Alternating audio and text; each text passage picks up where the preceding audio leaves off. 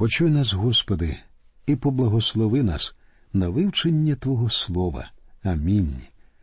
Дорогі наші друзі, ми продовжуємо вивчення книги буття. Сьогодні розмова піде про дев'ятий та десятий розділи. Ви дізнаєтеся, як згрішили Ной і його сини, які вижили у великій катастрофі, що спіткала землю. Також ви познайомитеся з розділом, який розповідає про виникнення безлічі народів, що заселили землю. Говорячи про потоп, ми торкнулися його причин і довідалися, що це нещастя було послане Богом як кара. І зараз нас не може хвилювати питання. Коли людина вийшла з ковчега після потопу, а всі грішники загинули, чи означає це, що на землі не залишилося гріха? Давайте подивимося, що пише про це Біблія в дев'ятому розділі буття. Я читаю вісімнадцятий вірш. І були сини Ноєві, що вийшли з ковчегу Сим, і Хам, і Яфет. І Хам він був батько Ханаанів. Чому тут згадується син Хама Ханаан? З двох причин. Одну ми зараз зрозуміємо. Друга полягає в тому, що коли Моїсей писав цю розповідь, народ Ізраїлю ішов до землі Ханаанської, і ця звістка про суд Божий над народом Ханаанським підбадьорила їх. Читаємо далі. Оці троє були сини Ноєві, і від них залюднилася вся земля. І зачав був Ной, муж землі, садити виноград. І пив він вино та й упився, і обнажився всередині свого намету. Це написано у віршах з 19 по 21. Такою є розповідь про гріх Ноя. Неприємний факт полягає в тому, що Ной напився, а це гріх. Йому немає належного виправдання, хоча багато тлумачів намагалися знайти різні пояснення. Одне з них у тому, що Ной не знав, як вино діє на людину, тому що ніхто до нього не пив вина. Ви помітили, що до потопу пияцтво не згадується серед інших гріхів. Є дослідники, які пояснюють відсутність вина до потопу теорією пароводяного або крижаного небозводу. Вони думають, що до потопу над землею був крижаний небозвід, у якому розсіювалося сонячне світло, тому виноградний сік не міг забродити до початку потопу, і вино стало для Ноя несподіванкою.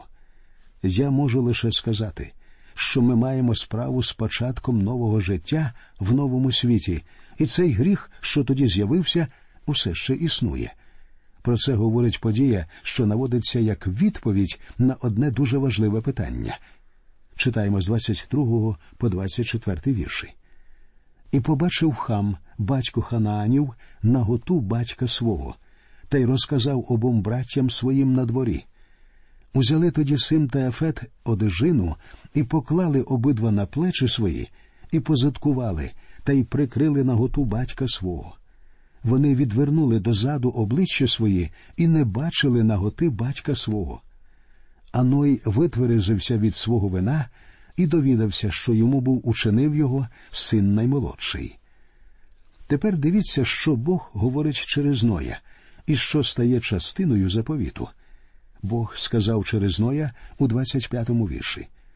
І сказав він Проклятий будь Ханаан, він буде рабом рабів своїм браттям. Обов'язково зверніть увагу на те, що сказано Проклятий будь Ханаан. Бог не проклинає хама.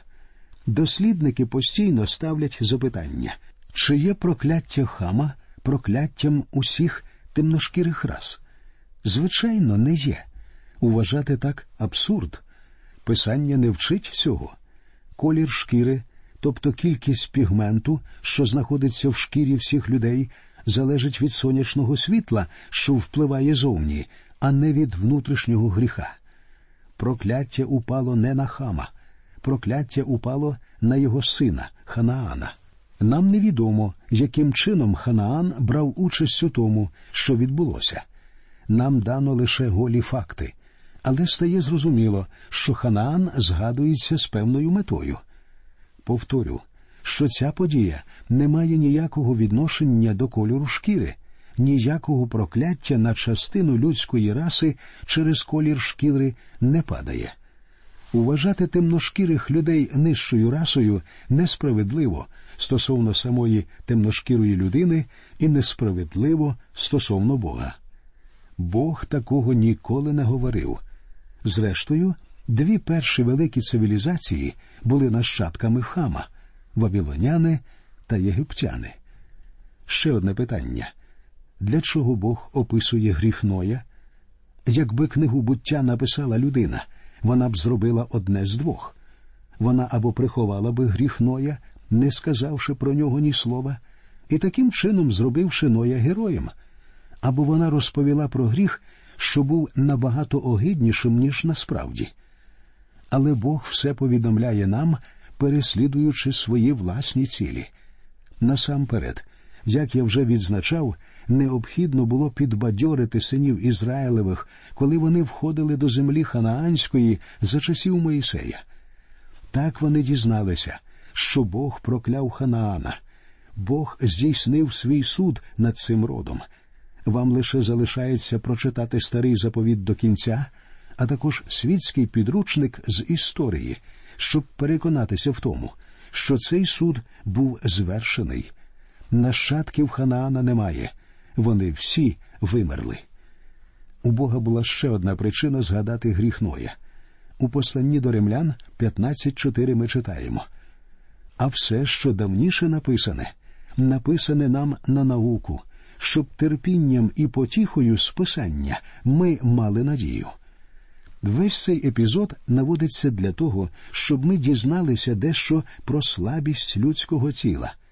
Господь Ісус сказав, що дух людини прагне до небес, а тіло слабке. А в посланні до Галатів 2.16 ясно говориться, що ніяке тіло не виправдається дотриманням закону. Жодна людина ділами закону не буде виправдана. Бог розповідає нам тут історію про те, як людина впала, виявляючи слабість тіла, виправдувати Ноя даремно. Ной напився, і це факт. Ви, як християни, не п'єте, але і ви, і я можемо настільки жити за тілом, що будемо так само неприємні Богові, як і п'яний Ной. Наше уявлення про життя в нашому всесвіті невірне.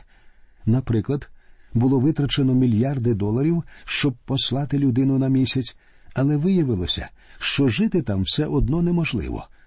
І в той же час ми витрачаємо порівнянно небагато на наше життя тут, на землі. А для Бога важливо навчити нас жити саме на землі. Я читаю закінчення 9 розділу, вірші 26 і 29. І сказав він Благословенний Господь, симів Бог, і хай Ханаан рабом буде йому. Нехай Бог розпросторить Яфета, і нехай пробуває в наметах він Симових, і нехай Ханаан рабом буде йому. А Ной жив по потопі триста літ і п'ятдесят літ, а всіх Ноєвих днів було дев'ятсот літ і п'ятдесят літ, та й помер. Цей вірш був особливо важливий у той час, коли Мойсей отримав це об'явлення від Бога. Адже Мойсей увів тоді народ Ізраїля в землю ханаанську. Ізраїльтяни ж були нащадками Сима. Далі, друзі, ми переходимо до вивчення десятого розділу. Він розповідає про синів Іафета, синів Хама і синів Сима. Цей розділ присвячений родоводам і сім'ям, які дали початок всім народам на землі. Цей розділ більш значний, ніж може здатися, виходячи з обсягу матеріалу, що я йому присвячую. Якщо ви цікавитеся етнологією, антропологією і історією людини на землі, то вам може знадобитися більш глибоке дослідження, ніж те, що я пропоную. Доктор Міллер, що захистив дисертацію по антропології, розробив схему розселення народів на землі, використовуючи десятий розділ буття як підставу для потрійного поділу людства, що бере початок з трьох синів Ноя Хама, Сима та Яфета. Етнологи, між іншим, з'ясували, що ні сини Яфета, ні сини Хама ніколи не були тими людьми, яких деякі називають десятьома загубленими колінами Ізраїлевими. У десятому розділі дано родоводи всіх трьох синів Ноя. У першому вірші сказано Оце нащадки синів Ноєвих Сима, Хама та Яфета, а їм народилися сини по потопі. Спочатку йде родовід Яфета, вірші з другого по п'ятий, потім родовід Хама, вірші з шостого по двадцятий. Рід Хама був видатним із самого початку. І нарешті родовід Сима, вірші з 21 по 32. Зверніть увагу, що у всій Біблії Бог слідує одному правилу. Першим він говорить про відкинутий рід, говорячи про нього кілька слів і потім назавжди забуваючи про нього. І лише наприкінці Бог говорить про прийнятий ним рід, що веде прямо до Господа Ісуса Христа. Читаємо другий вірш. Сини Іафетові Гомер, і Магох, і Мадай, і Тувал, і Мешех, і Терас. У відповідності зі схемою Міллера скіфи, слов'яни, росіяни, болгари, чехи, поляки, словаки, хорвати походять від Магога. Індіанці і іранські народи, мідійці, перси, афганці, курди походять від Мадая. Від Явана походять греки, римляни, а також романські народи, такі як французи, іспанці, португальці, італійці і інші. Нащадки Тираса це тракійці, тевтони, германці, а також східногерманські європейські народи, північні германці або скандинави і західні германці, які дали початок верхнім німцям і нижнім німцям, а також англам, саксам, ютам, англосаксонцям і нинішнім англійцям. Немає ніякої можливості зараз більш докладно розглядати цю схему, хоча це і захоплююче заняття. Більшість американців походять саме від цих родів. Давайте поговоримо про синів хама. Читаємо шостий вірш. А сини Хамові, Куш, і Міцревім, і Фут, і Ханаан. Як бачите, у хама були й інші сини, але проклятий був один Ханаан. Чому не були прокляті інші, я не можу сказати. Ханаан дав початок фінікійцям, хеттиянам, євусеянам, амореянам, гіргешеянам, хіввеянам та іншим. Від хамового сина Куша походять африканські народи ефіопи, єгиптяни, лівійці та інші все це хаміцькі народи. А ось деякі подробиці про Куша. Читаємо вірші з 8 по 9. Куш же породив Німрода. Він розпочав на землі велетнів. Він був дужий мисливець перед Господнім лицем. Тому то говориться, як Німрод, дужий мисливець перед Господнім лицем. Він розпочав на землі велетнів. Він хотів стати правителем великої імперії світу і спробував стати ним. Він був дужий мисливець перед Господнім лицем. Це не означає, що він полював на дичину. Іноді хлопчиськові можуть дати духову рушницю, він піде і підстрелить горобця, а його батьки говорять Оце так. Ви тільки подивіться, справжній німрод підстрелив горобця. Але німрод не стріляв у горобців, не полював на дичину в Африці. Він полював на людські душі. Це основна думка даного вірша. Читаємо тепер десятий вірш. А початком царства його були Вавилон, і Ерех, і Аккад, і Калне в землі Шинеар. Він був засновником цих великих міст у землі Шинеар. Німрод дуже відомий у світській історії. Олександр Хіслоп у своїй книзі Два Вавилона розповідає про нього докладно. Я, звичайно, не буду її переказувати, але це дуже захоплююча історія про те, як Німрод відповідав за будівництво Вавилонської вежі.